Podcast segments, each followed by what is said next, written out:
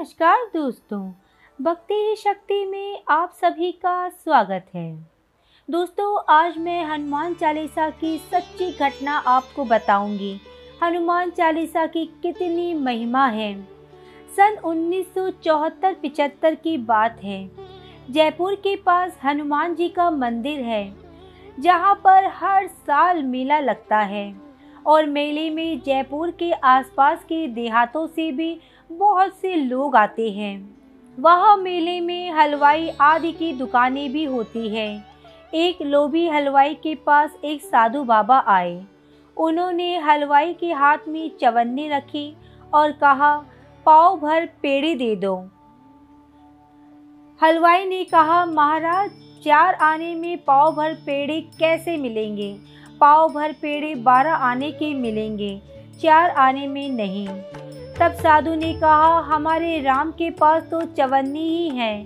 भगवान तुम्हारा भला करेगा। दे दे, पाव भर पेड़े दे दे। हलवाई ने कहा, महाराज, मुफ़्त का माल खाना चाहते हो? बड़े आए हो। पेड़े खाने का शौक लगा है। साधु महाराज ने दो तीन बार कहा, किंतु हलवाई ने नहीं माना। और उस चवन्नी को भी एक गड्ढे में फेंक दिया। साधु महाराज बोले, पेड़े नहीं देते तो मत दो, लेकिन चवन्नी तो वापस दो। हलवाई ने कहा, चवन्नी पड़ी है गड्ढे में। जाओ, तुम भी गड्ढे में जाओ। साधु बाबा ने सोचा, अब तो हद ही हो गई। फिर कहा तो क्या पेड़ी भी नहीं दोगे और पैसे भी नहीं दोगे? हलवाई ने कहा, नहीं दूँगा। तुम्हारे बाप का माल है क्या? तो साधु ये सुनकर एक शिला पर जाकर बैठ गए। संकल्प में परिस्थितियों को बदलने की शक्ति होती है। जहाँ शुभ संकल्प होता है, वहाँ कुदरत में चमत्कार भी घटने लगता है। रात्रि का समय होने लगा तो दुकानदार ने अपना गल्ला गिना। चार सौ नब्बे रुपये थे। उन्हें थैली में बांधा और पाँच सौ पूरे करने के ताक में ग्राहकों को पटाने लगा। इतने में कहीं से चार तगड़े बंदर आ गए।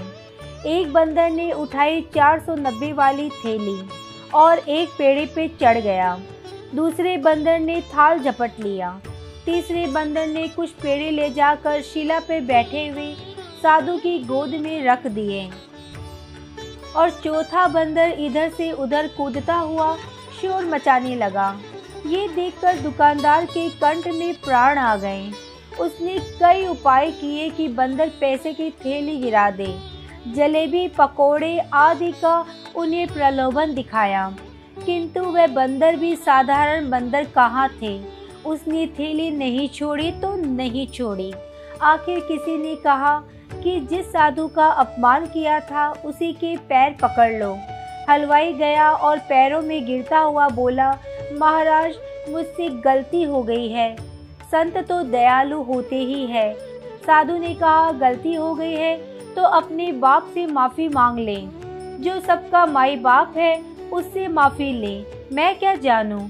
जिसने भेजा है बंदरों को, उन्हीं से माफ़ी मांग। हलवाई ने जो बचे हुए पेड़े थे, वो ले जाकर हनुमान जी के मंदिर में गया। भोग लगाकर प्रार्थना की, जय जय हनुमान गोसाई, मेरी रक्षा करो। कुछ पेड़े प्रसाद करके बांट दिए और पाव भर पेड़े लाकर उन साधु महाराज के चरणों में रख दिए। साधु ने कहा, हमारी चवन्नी कहाँ है? गड्ढे में गिरी है ना? मुझे बोलता था, गड्ढे में गिर। अब तू ही गड्ढे में गिर और चवन्नी लाकर मुझे दे। हलवाई ने गड्ढे में से चवन्नी ढूंढकर, धोकर चरणों में रख दी। साधु ने हनुमान जी से प्रार्थना करते हुए कहा, हे प्रभु, ये आपका ही बालक है। इस पर दया करो।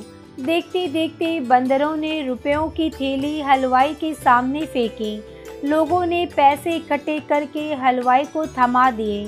बंदर कहाँ से आए? कहाँ गए? ये किसी को पता न चल सका। वहाँ खड़े समस्त लोग जो सुबह से ये नज़ारा देख रहे थे, उन्होंने साधु से पूछा, साधु महाराज, ये तो बताइए कि आपने क्या किया, जिसकी वजह से इसे माफ़ी मांगना ही पड़ा और बंदर आकर आपकी सहायता करने लगे। साधु महाराज ने कहा, मैंने कुछ नहीं किया। मैं तो श्री राम दूत हनुमान जी का भक्त हूँ। मैंने तो हनुमान जी के मंदिर में हनुमान जी को भोग लगाने के लिए पेड़े मांगे थे। मुझे पेड़े न मिलने पर मैंने कुछ नहीं किया। बस मैं हनुमान चालीसा का जाप करता रहा। मेरे हनुमान चालीसा कब ये चमत्कारिक रूप ले लेगी, मुझे पता ही नहीं चला। दोस्तों, जब भी कोई मुसीबत आए तो आप अपने इष्ट को याद करें, उनकी पूजा पाठ करें। तो देखिए, सच्चे मन से की गई पूजा और पाठ, कैसे भगवान उन्हें लेते हैं और कैसे आपको हर समस्याओं से छुटकारा दिलाते हैं।